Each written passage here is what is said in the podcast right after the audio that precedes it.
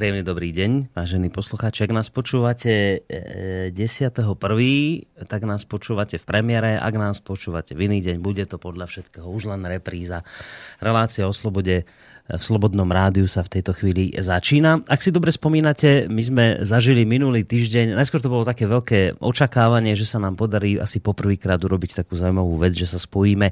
Ja ako moderátor, teda Boris Koroni z Bystrického štúdia, pán doktor Peter Manman, univerzitný psychológ, ako host z Bratislavského. Nakoniec teda tie očakávania boli vysoké, ale realita trošku iná. Nepodarilo sa nám to spojenie technicky tak zabezpečiť, aby bola tá relácia počúvateľná a preto jednoducho sme sa rozhodli, že reláciu zrušíme a slúbili sme vám, že o týždeň teda sa budeme uchádzať e, opäť o vašu priazeň pri téme, ktorú sme teda vlastne ani nejakým spôsobom nestihli rozobrať. E, pri téme vôľa a budeme teda tou reláciou dnes ani nechcem povedať, že pokračovať. Asi by bolo, asi by bolo ideálne začať úplne od lebo naozaj ten pred tým týždňom to tak vypadávalo, že nemám pocit, že by mohli posluchači niečo z toho zachytiť. Tak môžeme začať od pán doktor? Celkovo tak nejak, či ako to, ako to vymyslíme? Ja želám príjemné popoludne poslucháčom aj vám, Boris. Ja vám ďakujem veľmi pekne, dávno sme sa nevideli. sme sa nevideli asi tak 3 minúty v predchádzajúcej relácii. Tak. Ktorá bola ale venovaná politickým témam. Uh, No, v podstate sme vyhoreli v, tej predchádz- v tom predchádzajúcom Bola to blamáš. Bola to blamáš, áno. Ale technické spojenie zlyhovalo, takže v podstate môžeme začať od začiatku. Tak, no, tak poďte na to, lebo ste si z predošlej relácie veľa ukrojili času. Hlavne, že ja. Hlavne, že ja. Ale nám napísala Jana, že to bola dobrá relácia, sa aj páčila, hm. že argumentačne husto obsadená, alebo tak nejak to použila, tak vidíte, tak malo to zase svoj význam. Čiže no. ja sa tak z politiky pretransformujem. Tak. Uh, k novoročnej téme a novoročným predsavzatiam, aj keď dnes už je teda, ktorého je vlastne? Dnes? 10. 10. Uh, už to nie je také, až také aktuálne, ako to bolo toho tretieho. Uh, dneska ani teda tým pádom nebudem nejako rekapitulovať. Uh, zoberme si tú tému, že ju máme tak po ceste uh-huh. a mhm. skúsime si ju tak trochu rozobrať. A ona je praktická aj sama o sebe pre, uh, pre, pre ľudí takže budeme dnes hovoriť o vôli, e, aké sú teda tie aktuálne výskumy, ako vôľu v, e, v konečnom dôsledku posilňovať a aké sú tam zákonitosti. Takže bude to také praktické teda pre bežných ľudí. Zrekapitulujme si teda, že akým spôsobom sa k tomuto výskumu pristupuje teda v psychológii, e, výskum vôle. Ono to bola, bola tak e, v podstate skoro jedno storočie, tak e, sa trochu vytratila z toho centra psychologického výskumu. Sa tak nehodila do rôznych takých tých psychologických prístupov. Ani behavioristom, ani psychoanalýze, ani kognitívnej psychológii, ale zažíva to teraz takú renesanciu postupnú. Nie, že by to bol hneď jadro mainstreamu, ale, ale začína, sa, začína to opäť vlastne vstupovať do centra vlastne pozornosti. Mm. Takže v tom psychologickom výskume, že aké sa teda e, používajú metódy, Jednak e, sa robia úlohy vyžadujúce koncentráciu, čiže povedzme test pozornosti a tak ďalej. E, ďalej sa robia úlohy na kontrolu myslenia, čiže buď vedomé potlačanie alebo vyvolávanie nejakých myšlienok. Riešia sa úlohy, či už také dlhotrvajúce, frustrujúce alebo dokonca neriešiteľné, že ako dlho tam pri človek vydrží. Riešia sa úlohy na potlačanie alebo naopak posilňovanie e, prežívania emócií, či ako sa viete kontrolovať, ovládať. Ďalej oddialovanie požitku, mm, či už pri sladkostiach, zábave a tak ďalej alebo úlohy na odolávanie bolesti alebo držanie svalového napätia. Tam nejde o silu, ale o výdrž, že ako dlho to vydržíte. Mm. Takýmto úlohami sa vlastne testuje tá vôľa. Ja tak najskôr poviem teda také tie základné tézy, ku ktorým sa v tom psychologi- v psychologickom výskume dospelo. Ukazuje sa, že máme nejaký taký konečný rezervoár energie, nejaké množstvo energie, ktoré máme k dispozícii. a ktoré používame na, na nejakú sebareguláciu v, v tých oblastiach, povedzme, ktoré som spomínal, čo môžeme označovať teda za vôľu. Tú vôľu používame v rôznych oblastiach tej sebaregulácie, či už pri emóciách, kontrole myslenia, alebo vo fyzickej oblasti, to, kontrole svalov, alebo výdrži fyzickej. A ten, z toho rezervoára akoby máme jeden rezervoár pre všetky tieto oblasti. Mm-hmm. Opakovaným vykonávaním nejakej úlohy, kde sa, sa teda nejako kontrolujeme, postupne dochádza k automatizácii a týmto sa tá vôľa Eh, automatizuje a na budúce už bude vyžadovať menšiu energiu. Čiže opakovaním tej isté, toho istého úkonu sa to automatizuje a spotrebová to menej, menej energie. Uh-huh. A ešte jedna téza, že čo je dôležité, že keď vy trénujete v jednej oblasti tú vôľu a naplňate si ten rezervoár, tak sa vám zlepšujú schopnosti aj v tých iných oblastiach. No, čo? A toto je také dôležité mm, pre ľudí, aby sme si to tak ako trošku e, rozobrali a potom, potom si na záver povieme, že, že ako k tomu cvičeniu vôle vlastne pristupovať, čo na to vlastne súčasná psychológia. E, takže e, tá prvá téza bola, že vôľa ako obmedzený rezervoár energie. Že, čo nás k tomu vedie, že to tak vlastne je. Čiže to bolo to, že vyčerpanie vôle v jednej oblasti pri nejakej jednej sebaregulačnej úlohe uh, môže ovplyvniť a ovplyvní výkon v následujúcej úlohe, aj keď je to v inej oblasti. Hej.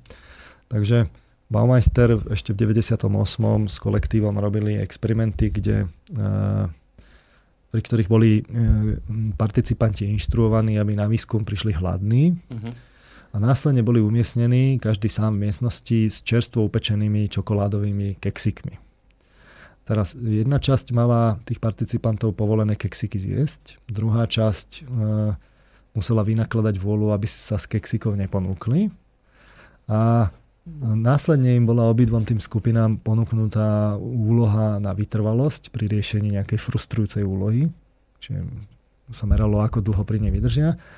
No a tá skupina, ktorá si tie keksiky dopriala, ktorá nemusela vynakladať vôľu, tá dlhšie pri nich vydržala. Hej, čiže tí, ktorí si museli odolávať keksikom čokoládovým, tí si trochu minuli a tým pádom vydržali menej pri tej frustrujúcej úlohe. Toto bol ten experiment. No vidíte, ja by som povedal, že to bolo presne naopak, že tým, že dokázali odolať, takže už budú takí akoby odolní aj potom aj pri tej nie, druhej. Nie. Ono, že práve naopak. Takto, to, tomu sa dostaneme, že keby, keby odolali, tak na budúce majú trochu viacej vôle a sa im zlepší, ale v tom bezprostrednom, keď tá úloha nasleduje uh, hneď v zápätí, tak si minuli ten rezervoár. Mm-hmm. Hej. Trochu si z neho Hej. A to im potom chýbalo. Uh, v inom experimente toho Baumeistera s kolektívom uh, mali za úlohu pro, pro bandi počas pozerania 10-minútového komického videa neprejavovať alebo nepocitovať emócie. A tí potom mali horší výkon pri riešení anagramov. Čiže ako náhle mali úlohu vlastne sa regulovať, že neprejavovať emócie, tiež sa im zhoršil výkon v následnej úlohe. To by ma inak zaujímalo, ako sa to dá dosiahnuť. Že si že si ne, nepociťujete emócie pri sledovaní. To, čo, ako to no, robíte? máte sa sústrediť, že aby ste v tvári nemal tvárové výrazy, uh, meria sa vám povedzme svalový tonus a nejaké také tie vonkajšie prejavy, mm-hmm. hej, že Uh, sú na to. Jednoducho. Mám skrátka sa tváriť tak stále rovnako. Čiže, bez uh, aj, keby, aj keby som vám zrovna nič neme, nemeral, čo vám nepoviem ako psycholog pri tom experimente, ale by som vám to povedal a teraz vy, vy ste tomu ako uverili, tak sa samozrejme budete ovládať, to vám minie ten rezervoár, mm. ktorý vám bude chýbať v tej následnej úlohe. Čiže je jedno, či to boli čokoládové keksiky, alebo ste ovládali svoje emócie, hej, chýbalo vám to v následujúcej úlohe. Marven s kolektívom tiež v 98. s participantmi e, tí mali za úlohu regulovať svoje emócie, či už ich prejavovať viac alebo menej, tak tí mali horšiu výdrž pri stisku ruky na cvičiacom prístroji ako kontrolná skupina, čiže pri normálnej fyzickej úlohe. v druhom experimente mali participanti spontánne písať vety, ktoré im prídu na mysel. A teraz jedna časť participantov dostala inštrukciu, aby sa počas písania snažili čo najmenej myslieť na bieleho medveďa. Tak, taká klasická úloha. A participanti, ktorí e, teda tá časť, ktorá potlačala svoje myšlienky, následne kratšie vytrvali pri riešení neriešiteľných anagramov. Hej, čiže zase im tá vola chýbala. Hej, Lebo vy keď ubudlo, máte kontrolovať tie myšlienky a teraz taká, tak klasická, hlavne u detí je to také, mm, také milé, že poviete dieťaťu v, okolo, okolo toho školského veku, predškolského, že dám ti úlohu, nemôžeš v žiadnom prípade myslieť na rúžového ľadového medveďa, hej, no tak um, je to také milé, že čo vám povie to dieťa, skválne si to vyskúšajte. Uh, v treťom experimente Marvena uh, bolo participantom pustené 18-minútové humorné video a boli inštruovaní čo najmenej sa smiať a usmievať. Uh, taký samozrejme tá časť participantov, ktorá dostala túto, túto inštrukciu. Uh, hm, čakajte. Uh, Aha, to, to s tým e, s tým ľadovým medveďom, tak toto bolo, že v tom treťom dostali teda 18-minútové humorné video a mali sa čo najmenej smiať a usmievať. A tí participanti, ktorí predtým mali e, za úlohu e, potlačať tie myšlienky na bieleho medveďa, prejavovali emócie viac ako kontrolná skupina. Čiže keď bol predtým medveď a oni mali tú inštrukciu vlastne čo najmenej sa smiať pri tom videu a usmievať, tak tým, že si minuli ten rezervoár pri tom ľadovom medveďovi, tak sa im to darilo menej. Hej. Hej. To vlastne všetky tie výskumy to isté potvrdzujú. Hej, hej to, to je, to, na schvál to hovorím tak z rôznych strán, aby bolo vidno to prepojenie vlastne rôznych oblastí ľudskej psychiky. Lebo jeden z tých dôležitých záverov je, že vôľa vlastne zasahuje rôzne oblasti psychiky a keď vy, sa zle, keď vy niečo urobíte v jednej, tak tá vôľa, akoby to bude mať následky na, na tie ostatné časti. Ostatné psychické procesy. Ten efekt vyčerpania vôle, ďalší príklad je, ten preskočím vzhľadom času Schmeichela a kolektívu z 2003 ktorý hovoril o kontrole pozornosti aj kontrole emócií, ktoré zhoršujú výkon v následných komplexných úlohách, tak ten efekt vyčerpania vôľových zdrojov je pomerne veľký. Hej. E, skúmal sa, že koľko ho vlastne ubudne. Ešte také vedia vyskúmať? No, tak skúmame to dosť podrobne, takže e, a keďže to má byť kvantifikované, tak e, aby tie vedecké výskumy, urobiť dnes vedecký výskum tak, aby prešiel pripomienkovým konaním, tak je dosť problém, je to mhm. čoraz ťažšie. Takže Baumeister s kolektívom v 98. vo vyššie spomínaných experimentoch boli participanti 5 minút vystavení pokušeniu čokoládových keksikov, ako som hovoril. A pri tom riešení tej frustrujúcej úlohy vytrvali v priemere 8 minút Zatiaľ, čo kontrolná skupina vydržala 21 minút, tí, ktorí neboli vlastne vyčerpaní. Čiže 8 minút k 20, 21. Participanti, ktorí mali za úlohu 10 minút regulovať emócie, z 13 riešiteľných anagramov vyriešili v priemere 4, skoro 5 necelých. A tí, čo video pozerali bez, bez pokusu o ovládanie emócií, 7,3 anagramu. Čiže to sú skoro násobky, alebo násobky. Metaanalýza, som hovoril, že z pohľadu psychologického sú dôležité metaanalýzy Hegera s kolektívom z 2010, čo je pomerne nedávny výskum, potvrdila konzistenciu efektu vyčerpania vôle, pričom tá variácia medzi rôznymi sférami sebaregulácie bola minimálna. Čiže bez ohľadu na to, ktoré ste skombinovali tie možnosti, teda tie oblasti, či už to bola sebaregulácia, kontrola myšlienok, fyzická, fyzické úlohy, tak vlastne to na tom nezáležalo. Takže tá, tá potvrdila túto konzistenciu. Naviac ukázala tiež, že tá sebaregulácia súvisí s pocitom úsilia a následnou únavou participantov. Mm-hmm. Zaujímavé bol, bol tiež výskum Hoffmana s kolektívom z 2012. V týždeň trvajúcej štúdii 205 participantov podávalo v náhodných intervaloch počas dňa hlásenia o tom, či aktuálne pociťujú nejakú túžbu, či je táto túžba konfliktná a či používajú sebareguláciu, aby jej odolali. Čiže to, čo bežný človek relatívne nezriedka zažíva. Všeobecným trendom bolo, že čím dlhšie ľudia využívali sebareguláciu na odolávanie túžbám, tým skôr podľahli nasledujúcemu pokušeniu. Čiže oni si jednoducho vyčerpali ten rezervoár a potom jednoducho podľahli. Uh-huh. Čiže keď to mám zhrnúť túto oblasť, tak ten efekt vyčerpania tých vôľových prostriedkov je doložený veľkým množstvom experimentov z rôznych e, laboratórií. Výskumy konzistentne potvrdzujú, že vôľový rezervoár je obmedzený a zdieľaný medzi rôznymi oblastiami Zároveň ukazujú, že vyčerpanie vôľových prostriedkov nastáva už po niekoľkých minútach aktívnej sebaregulácie a jeho efekt je pomerne veľký. A preto je vlastne na, na mieste otázka, že či možno vôľový rezervoár rozšíriť. Hej? Že hm. Či môžeme posilňovať vôľu. Takže sa pozrime na to, že či môžeme posilniť vôľu alebo nie. Čiže v súlade s, lajsko, s laickou predstavou vôľu môžeme e, posilniť jednoducho opakovaním, opakovaným vykonávaním nejakých aktov tej, sebavedom, teda tej vedomej sebaregulácie. Uh, opäť spomeniem nejaké experimenty, čiže Mareven s kolektívom z 99. robil experiment, v ktorom participanti ktorí po dobu dvoch týždňov vedome regulovali držanie tela. To znamená, snažili sa mať vystretý chrbát. Zaznamenali v porovnaní s kontrolnou skupinou signifikantné zlepšenie na testoch sebaregulácie. Čiže už len to, že ste dva týždne chodili a snažili sa chodiť výstretí, vám zlepšilo signifikantne testy v sebaregulácii.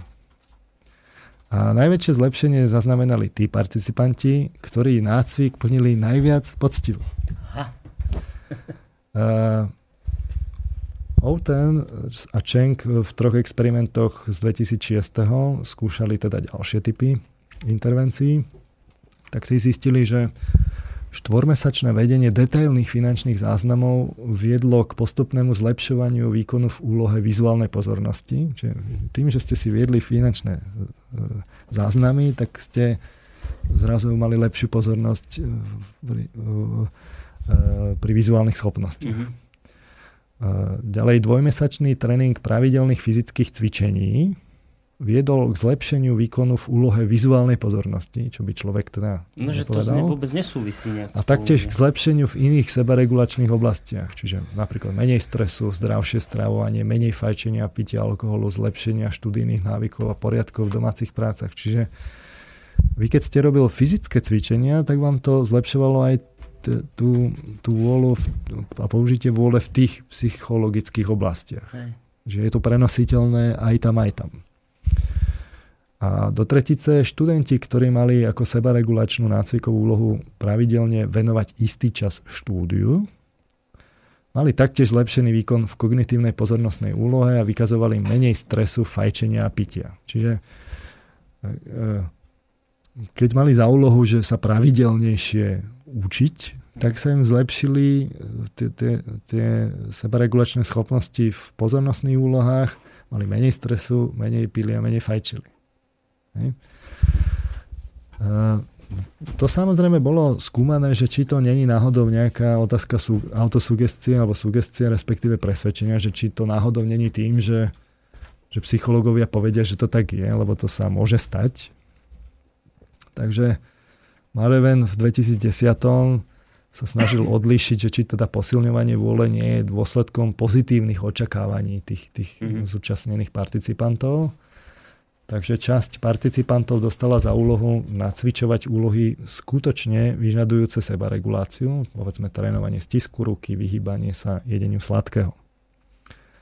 A dve kontrolné skupiny robili úlohy, ktoré podľa predchádzajúcich výskumov nevyžadovali významné množstvo sebaregulácie, napríklad písanie denníka o sebaovládaní, riešenie jednoduchých matematických úloh. To človek robí relatívne rutine, takže to nevyžaduje veľa vôle, čiže sa ani veľa vôle nezlepší. A teraz všetci participanti boli informovaní, teda bolo im oznámené, že pravidelné vykonávanie týchto úloh vedie k posilňovaniu seba kontroly. To znamená, že ak by to bolo teda tým, že je to sugerované, že to je sugerované tak by sa to malo zlepšiť všetky. Mm-hmm. No, po dvoch týždňoch dosiahli, dosiahla tá prvá skupina, ktorá trénovala uh, tie sebaregulačné výkony, uh, to trénovanie stisku ruky a vyhýbanie sa jedeniu sladkého, dosiahla signifikantné zlepšenie v tých, v tých sebaregulačných výkonoch. A tá druhá skupina, u nej to, tie druhé skupiny, tie kontrolné, u nich to nenastalo. Čiže, čiže a presvedčením alebo sugestiou to jednoducho nie je. Ide naozaj o to, pardon, ide naozaj o to, že či uh, tam reálne tí participanti vynakladajú vôľu alebo nie. Teraz otázka je, že aké veľké musia byť tie úlohy. No, aj malé sebaregulačné úkony, čiže malé úlohy, ak sú vykonávané vedome a pravidelne, majú dopad na posilňovanie vôle. Čiže Baumeister s kolektívom z 2006 ukázali, že napríklad používanie nedominantnej ruky na bežné úlohy ako miešanie nápojov, umývanie zubov či prácu s myšou viedlo k lepšej výdrži v sebaregulačných úlohách. Mareven z 2010. Uh, robil experiment uh, fajčiari, ktorí dva týždne trénovali sebareguláciu jednoduchými úkonmi, vydržali abstinovať dlhšie ako tí, ktorí vykonávali úlohu nevyžadujúce úlohy nevyžadujúce sebareguláciu, ale o ktorých si mysleli, že sebareguláciu vyžadujú. Čiže ak by sme to mali zhrnúť, no. tak výskumy posilňovanie vôle ukazujú, že nezávisí od konkrétnej oblasti, kde je vôľa uplatňovaná. Uh-huh. Podstatou je prelamovať zvyky a inhibovať automatickú odpoveď, čiže robiť to vedomé a skrátka vkladať do toho nejakú tú pozornosť vôľu. A postačujú na to aj jednoduché úkony, ak sa pri nich uplatňuje tá vedomá sebaregulácia. Čiže nemusí to byť nič zložité. Je jedno, v ktorej oblasti to uplatňujete, či pri fyzickom posilňovaní, držaní tela, alebo kontrole myslenia, alebo pravidelnom štúdiu alebo kontrole emócií a tak ďalej, ak sú tie úlohy také, že vedú, že, že tam máte tú vedomú sebereguláciu a prelamujete vlastne tie zvyky, tak vám to dodá, zlepšuje tú vôľu a zlepší vám tomu vôľu vo všetkých tých oblastiach. Mm-hmm. Čiže toho vidno, že vôľa... Dokonca je možné, že z fyzickej do psychickej. Z fyzickej do psychickej a zo psychickej do fyzickej do zase. Preto... Uh, Počkajte, ešte aj takto, že zo psychické, z psychickej do fyzickej? Áno, áno. Ako, aj tam nastane... Dajte príklad. No, no, vy môžete Čo? kontrolovať napríklad, e, vy môžete napríklad kontrolovať uh, myslenie, a sa vám zlepší tá e, fyzická výdrž, že viacej vôle máte do toho, aby ste vložili ju do tej fyzickej záťaže.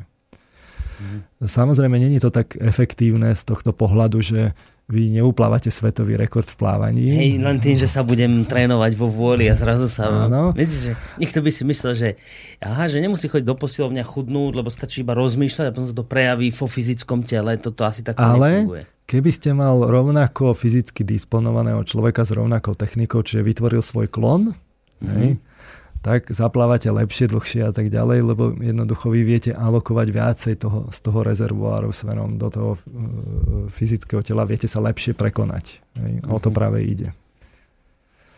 Čiže z tohto pohľadu vyplýva, že to nie je, že v každom z tých psychických procesov, že to je nejaká osobitná oblasť, ale že naozaj môžeme hovoriť o vôli ako o, jednotnej zastrešujúcej oblasti, ktorá naozaj má ten volový rezervoár, ktorý si môžete trénovať e, bez ohľadu na to, ktorú z tých oblastí použijete. Uh-huh.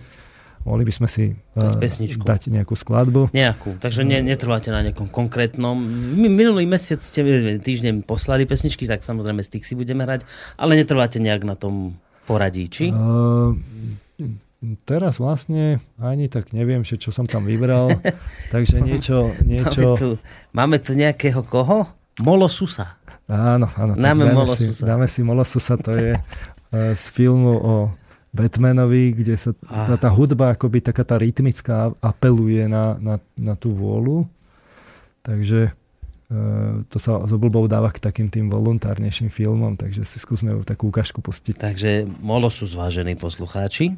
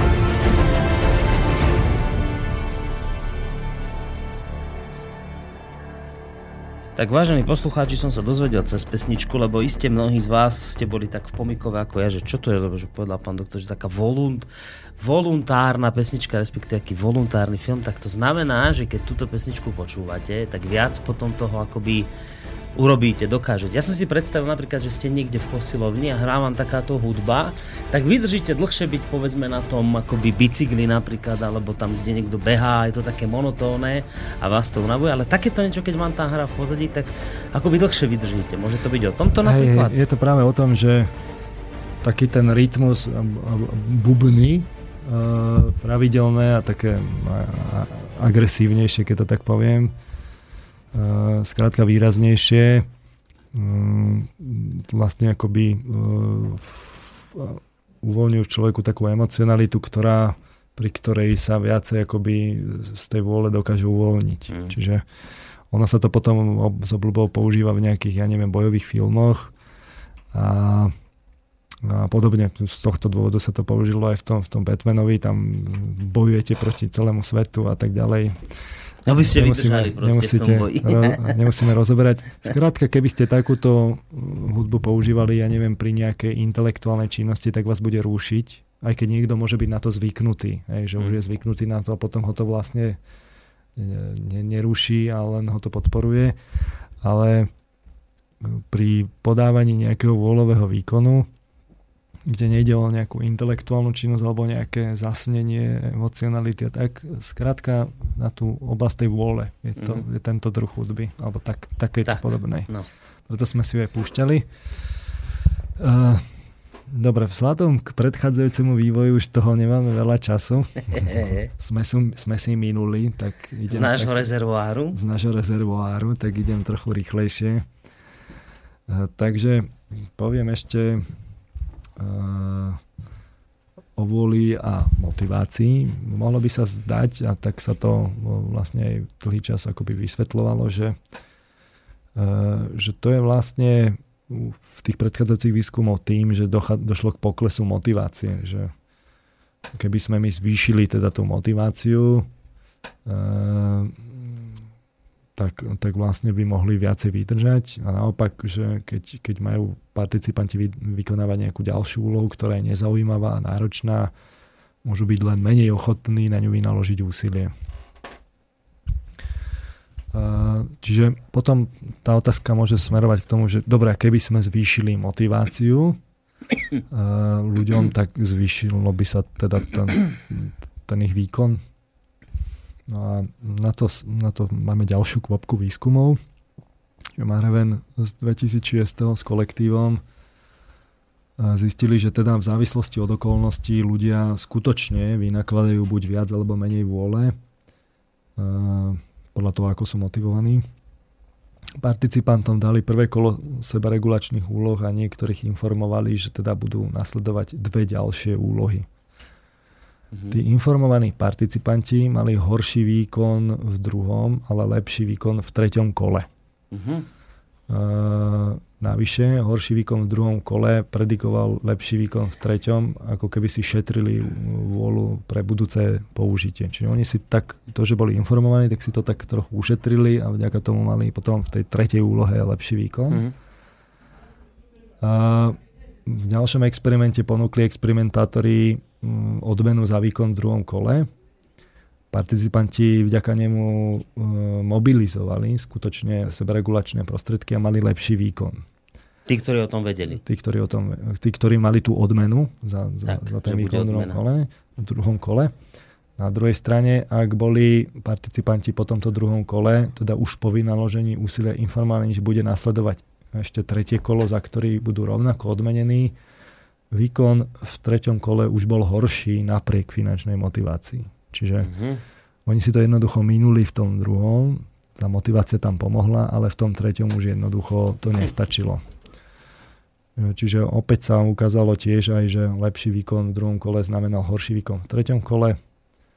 A keďže participanti o treťom kole nevedeli, nemohli si našetriť prostriedky na seba reguláciu, už ich vynaložili v druhom kole, aby získali odmenu. Čiže to svedčí o tom, že to nie je len o motivácii, že to je naozaj o nejakom osobitnom vôľovom rezervoári. Tak, že to je vyčerpateľné. Maremen s Šlesarovou z 2003.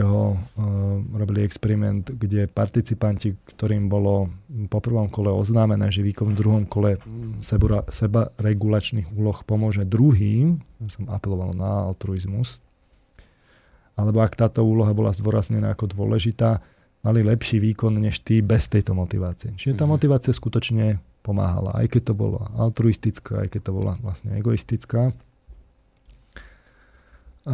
Čiže keď by sme to mali zhrnúť, tak výskumy ukazujú, že motivácia skutočne pomáha ľuďom mobilizovať seba regulačné zdroje, ale nie je s nimi totožná. V istom bode dochádza k objektívnemu vyčerpaniu vôle, ktoré motiváciou nemožno kompenzovať. To je vlastne v súlade s praktickým poznaním, že človek sa nevie sebe, regulo, seba regulovať neobmedzene, počase sa jednoducho vyčerpá. Aj napriek tomu, že je motivácia. Aj napriek tomu, že má vysokú motiváciu. Mm-hmm. Ľudia si síce pravdepodobne nechávajú v zálohe časť úvolového rezervoáru, ktorý by sa nevedome uplatnil v extrémnych situáciách, napríklad ohrození života. Schopnosť e, mobilizovať vôľu vedome je však obmedzená. Čiže niečo si tak nechávame tak nejako nevedomky, ako nejakú rezervu, ale vedome to jednoducho už potom nejde. Ďalšia oblasť, e, v ktorej sa e, vôľa uplatňuje je rozhodovanie, to je nespomerne e, často skúmané.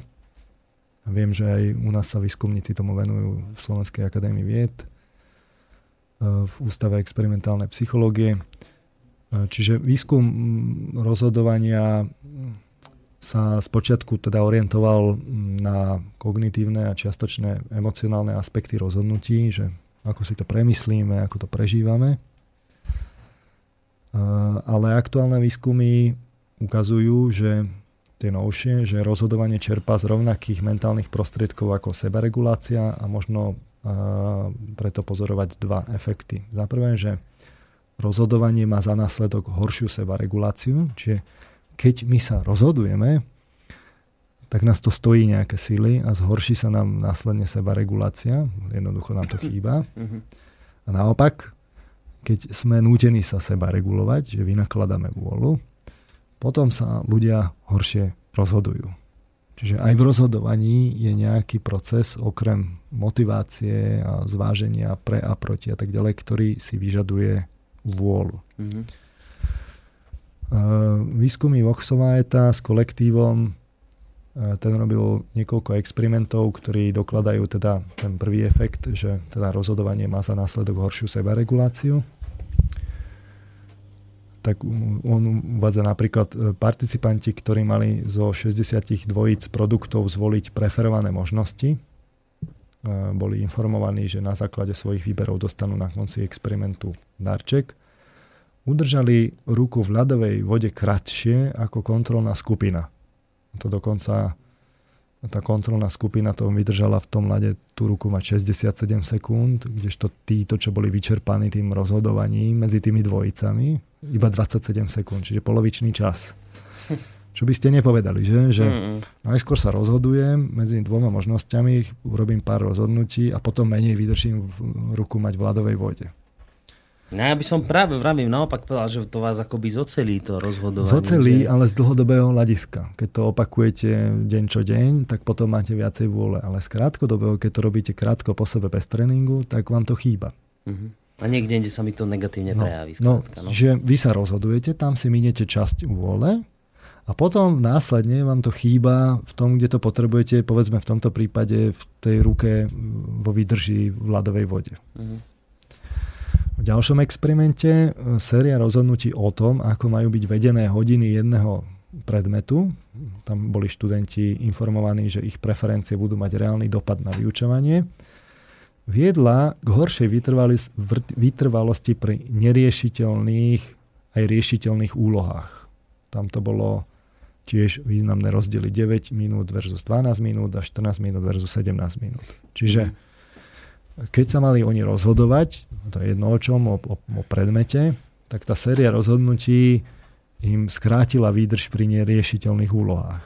Čiže nie len pri sebaregulácii emócií, ale aj pri neriešiteľných úlohách. No a potom ešte na dôvažok oslovovali nakupujúcich v obchodnom centre, a ukázalo sa, že čím viac sa počas nakupovania rozhodovali a čím podstatnejšie rozhodnutia robili, tým kratšie vytrvali pri riešení matematických úloh.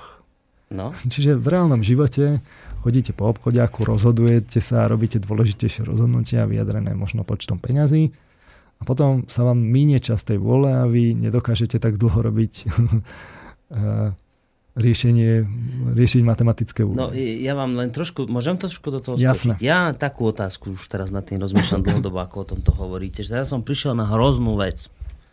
Som bol obeď školského systému. Lebo stala sa situácia, že hneď na prvej hodine ráno mňa vyvolali k tabuli a ja som si všetok rezervoár mojej vôle minul pred tabulou logické, že som už potom, podľa toho, čo hovoríte, na tej ďalšej hodine nemohol podať ten výkon, ktorý by som podal, keby mi neboli obrali ma o všetku vôľu počas prvej hodiny. Musíte nabehnúť k detskému ombudsmanovi. Ale nie, nie, nie je to tak, čo hovoríte? Je, áno je, ale tá škola vás samozrejme s tým, že vám to robí častejšie, trénuje k tomu, aby ste to zvládol na, v princípe až na všetkých hodinách. Že keby vás vyskúšavali v ten deň z každej hodiny, že? No dobre, a ja to potom oni mňa škola mohla e, takto zoceliť, ale potom po škole som musel niekde zlyhávať. Aj tak? Nie, no. skrátka ten rezervoár som si minul. To je otázka, že čo je vlastne škola, že či to není vaše hlavné zamestnanie. no, nespravodlivé by to bolo samozrejme vtedy, keď by ste, keď by vás skúšali v jeden deň zo všetkých predmetov, lebo to je zjavne veľký, veľký nápor, že? Ale niekoľko, povedzme dva, dve skúšania za deň by ste mal vedieť zabsolvovať a tá škola by toto práve mala vedieť u detí trénovať a práve tým, že to robí. Uh, ďalšie výskumy vlastne o tom rozhodovaní ukazujú, že ľudia po seba regulácii majú tendenciu vyhýbať sa rozhodnutiam. To je veľmi dôležité. Čiže vyhýbať sa rozhodnutiam, oddelovať ich alebo akceptovať status quo. Tam sú výskumy Andersna z 2003. Uh, no, ľudia po seba regulácii. Čo to znamená, že musíte sa nejako kontrolovať, uh-huh. hej, alebo, alebo E, robíte nejakú úlohu náročnú na pozornosť, že musíte koncentrovať pozornosť, alebo robíte vlastne fyzické cvičenie. Uh-huh. A teraz vy keď si tú, tú vôľu miniete, Tam na to, tak potom... Tak potom, potom máte tendenciu pri rozhodovaní, hej, to je tá to je tá druhá, že po seba regulačnom výkone sa ľudia horšie mm-hmm. rozhodujú, mm-hmm. tak vy potom máte tendenciu sa rozhodnutia buď vyhýbať, alebo proste oddialovať tie rozhodnutia, alebo akceptovať to, to ako to je. Mm-hmm. Uh, plus sa ukázalo, že častejšie v takom prípade ľudia využívajú rýchle alebo tzv. heuristické rozhodovanie, že nejaké také skratky, že ako sa rýchlejšie rozhodnúť. Že mm-hmm. Nemusí to viesť k spolahlivému cieľu, to sa volá heuristika.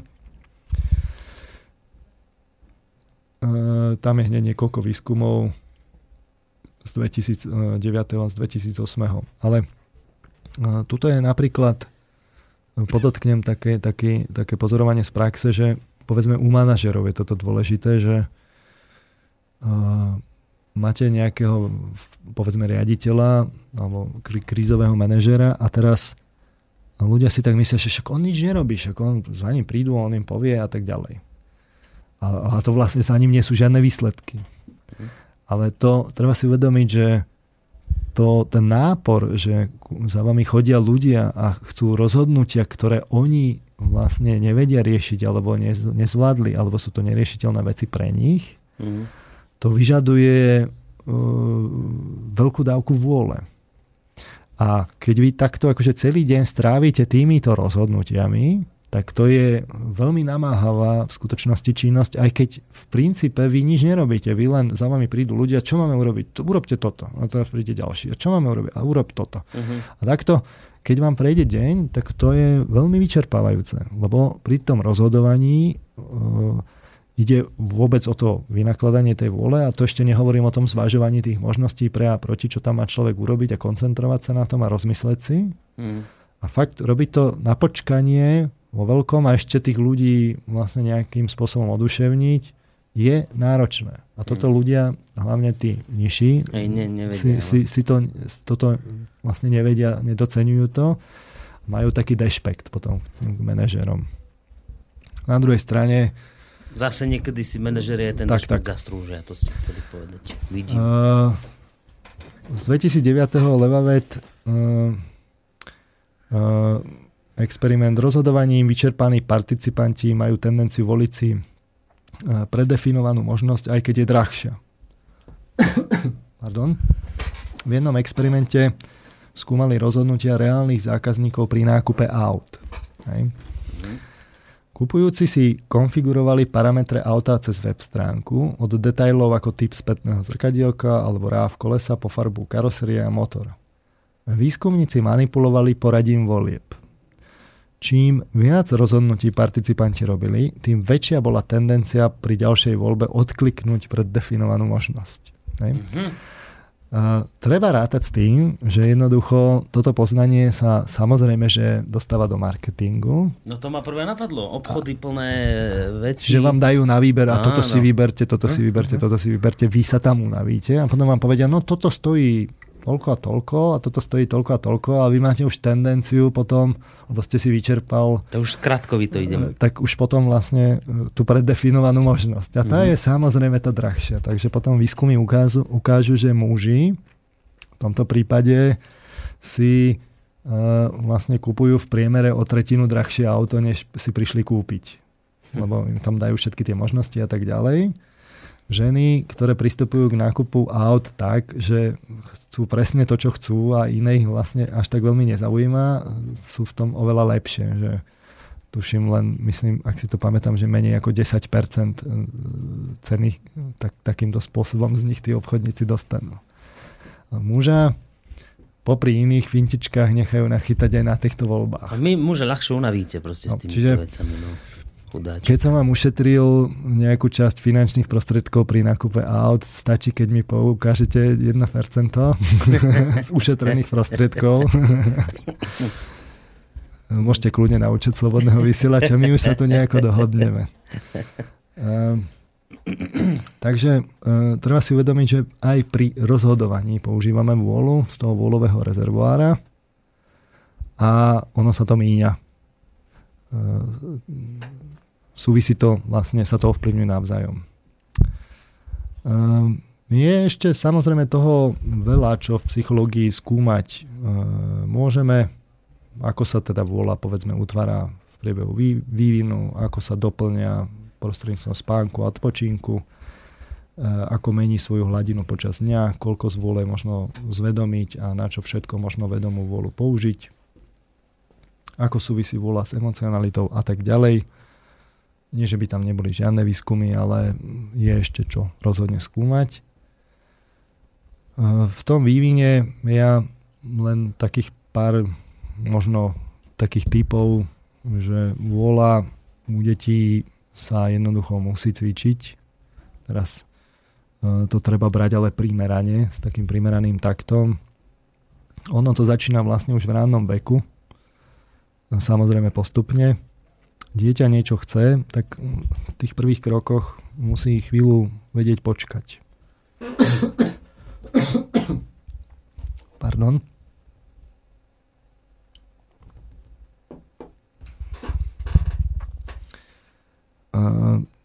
Čiže aj to zvládanie ako keby tých emócií, že niečo chce a vy ho tak trochu akoby tlmíte, že ten rodič ho tak upokojuje a ukludňuje tú emóciu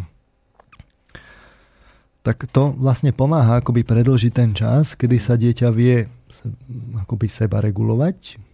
Je to koniec koncov už vôbec ako časť kontroly emócií je súčasť emocionálnej inteligencie, to je jedna zo zložiek emocionálnej inteligencie. Tak um, uh, už toto vlastne je postupný taký rozvoj. Toto už hovoríme o, o, o deťoch v, druhej, v druhom pol roku života kde v takých jemných, akoby v tých pár sekundových tých oneskoreniach, počkatiach, až, až po niekoľko minút okolo toho jedného roku, že to vlastne to dieťa vie vydržať. Uh-huh. Tak e, takýmto spôsobom sa to vlastne buduje. Samozrejme rodič musí splniť bezpodmienečne to, čo slúbil, že, že to, není tak, že vieš čo, chvíľku počkaj a potom rodič na to zabudne, no tak, tak vy potom zabudnite, že vám bude dôverovať. E, súvisí to aj s vytváraním samozrejme tej väzby a tak ďalej. Uh, sam, ďalší, ďalšie veci sú samozrejme súvisia s, tým, s tými dennými rituálmi, umývaním zubov, uh, postupnosťou úkonov k uloženiu na spánok a tak ďalej, že tým, prav, tým pravidelným akoby vykonávaním úloh, ktoré už tak nesúvisia s nejakým emocionálnym akože oduševnením toho dieťaťa, ale sú také rutinnejšie, to postupne ten vôľový, vôľové schopnosti tiež buduje. Mm-hmm. Všetko samozrejme citlivo, že to rozhodne to netreba drillovať za každú cenu, to nie je drillovanie zvierat, drezúra, lebo v takom prípade sa môže stať, že to dieťa bude chorlavieť, až sa mu to bude psychosomatizovať. Ale tiež nie je ani e, dobré dieťa rozmaznávať, že si vlastne e, môže robiť, čo chce, vylezie v úvodzovkách rodičom na hrb a kvíli, že čo ono chce a hneď to dostane. Mm-hmm veľa by sa dalo, ale je to vlastne taká Takú osobitná strednú cestu téma. treba zvoliť. No a to by mňa inak aj, celkom zaujímalo. O tom, o tom die, aj od toho dieťaťa no. to samozrejme závisí, že kde je tá hranica. Nede o to, kde vy máte ako rodič hranicu, ale kde to dieťa má hranicu a čo vám vlastne umožní a čo nie. Hej. To, treba to naozaj vlastne s takým výchovným taktom. Ale niekde takto tá vôľa akoby v tých začiatočných štádiách sa buduje hneď vlastne už u malého dieťaťa. U malého dieťaťa aj už vôbec aj v prvom pol roku sa to deje, keď to dieťa aj sa kojí, že hmm. či vie vydržať alebo nevie, buduje si ten vzťah s matkou, dôveruje, tak chvíľku vydrží a tak ďalej. No, teraz otázka je, že či ísť ďalej, ale možno ešte máme chvíľu čas, ešte by som tak náčal možno tú oblasť, ktorú som mal pripravenú ďalej. Mm-hmm. A to je... Ale tak asi už túto tému rozdelíme do dvoch relácií, nie? Už, no, už v podstate či... vôľu som doklepol. Aha. Ale teraz chcem ísť akoby ďalej. Mm, toto je akoby taká jedna ucelená oblasť, že tá vôľa. Mm-hmm. Ja ju asi ešte tak trošku dokončím na budúce, ale chcel som ešte si pozrieť akoby tú vôľu, že ako sa vyskytuje v jazykovej metafore. Lebo to je, to je to, kde to chcem nadviazať a prečo som to aj hovoril, a ako to bude súvisieť s tými, s tými predchádzajúcimi reláciami a s nasledujúcimi. Je totiž to zaujímavé, a ja som to slúbil, že to aj tak rozoberiem, jazykové metafory.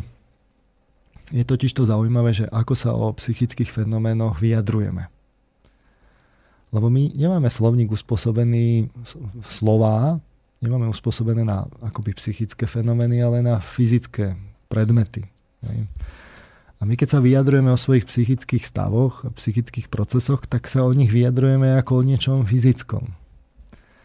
A používame pritom tzv. metaforu. Metaforicky. O čom no, mám na mysli? No práve, Rozoberme no. si tú vôľu. No. Čiže o vôli my hovoríme ako o ohnivom skupenstve. Lebo keď sa pozriete, že aké slova volíme, tak volíme slova, ktoré konkrétne pri vôli, ktoré hovorí, že vôľa je napríklad úderná, zámerná, cielená, čiže je to nejaká sila a smer. Je pretvárajúca, praktická, zameraná, činná, akčná. To sú prívlastky, ktoré môžeme pri vôli použiť. Vôľa sa aj pohybuje veľmi intenzívne, čiže vôľa je pohyblivá, živelná, prúdi, prchavá, výbušná, akčná, činná, nezastaviteľná.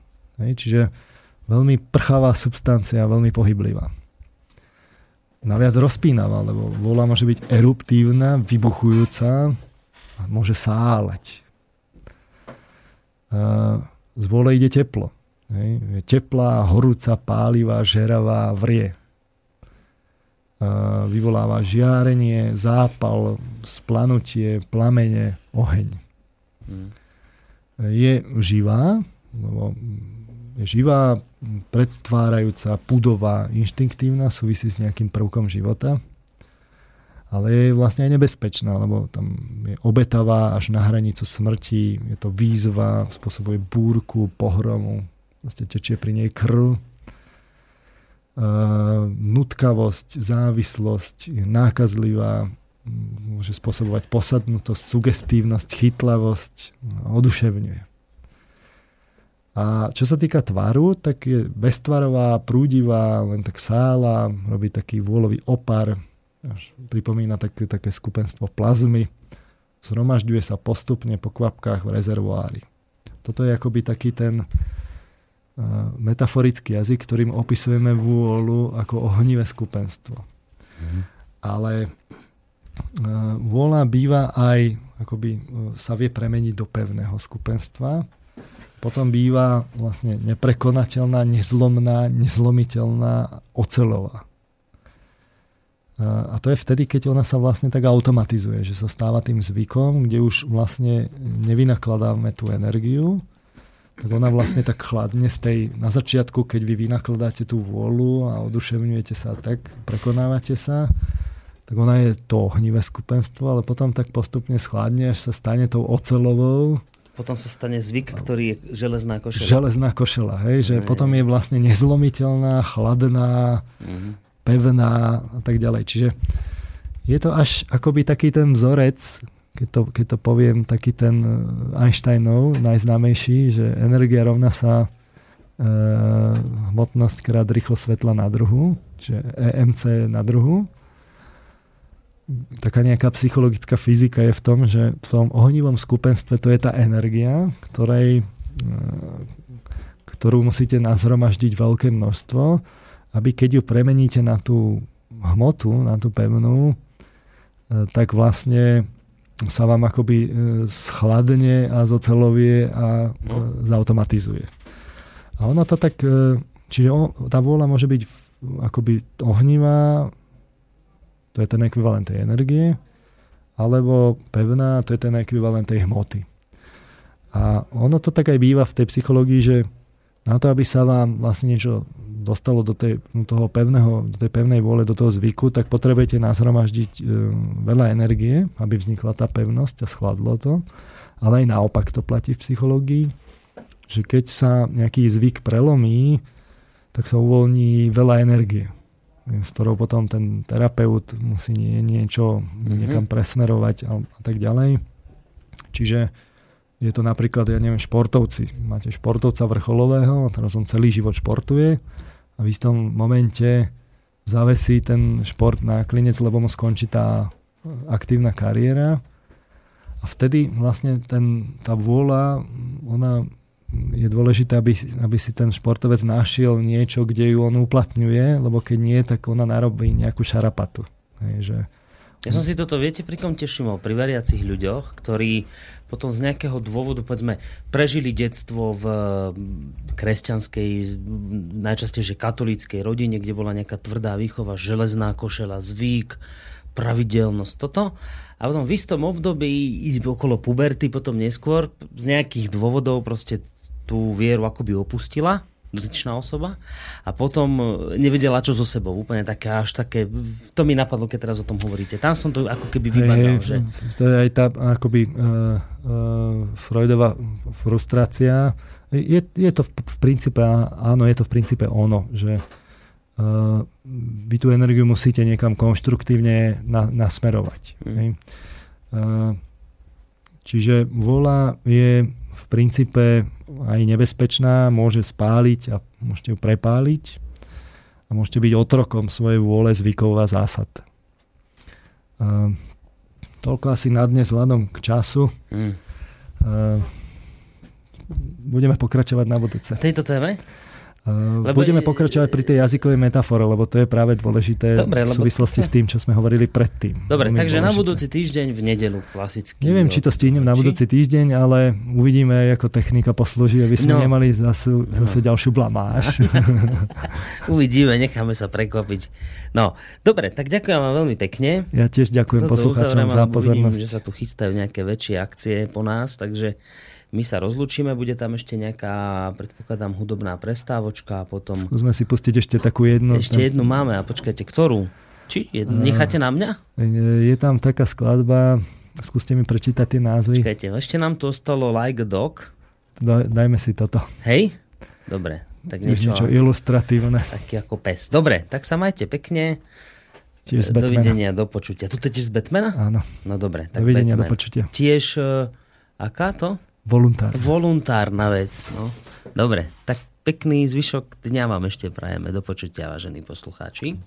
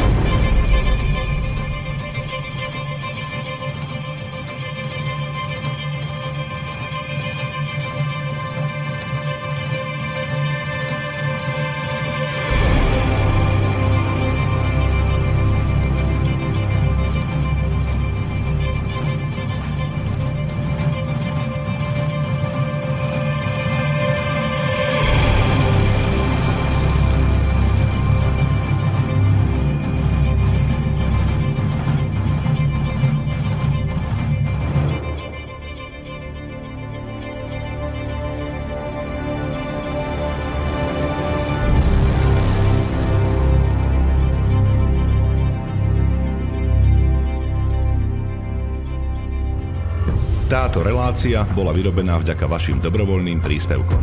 Ďakujeme za vašu podporu.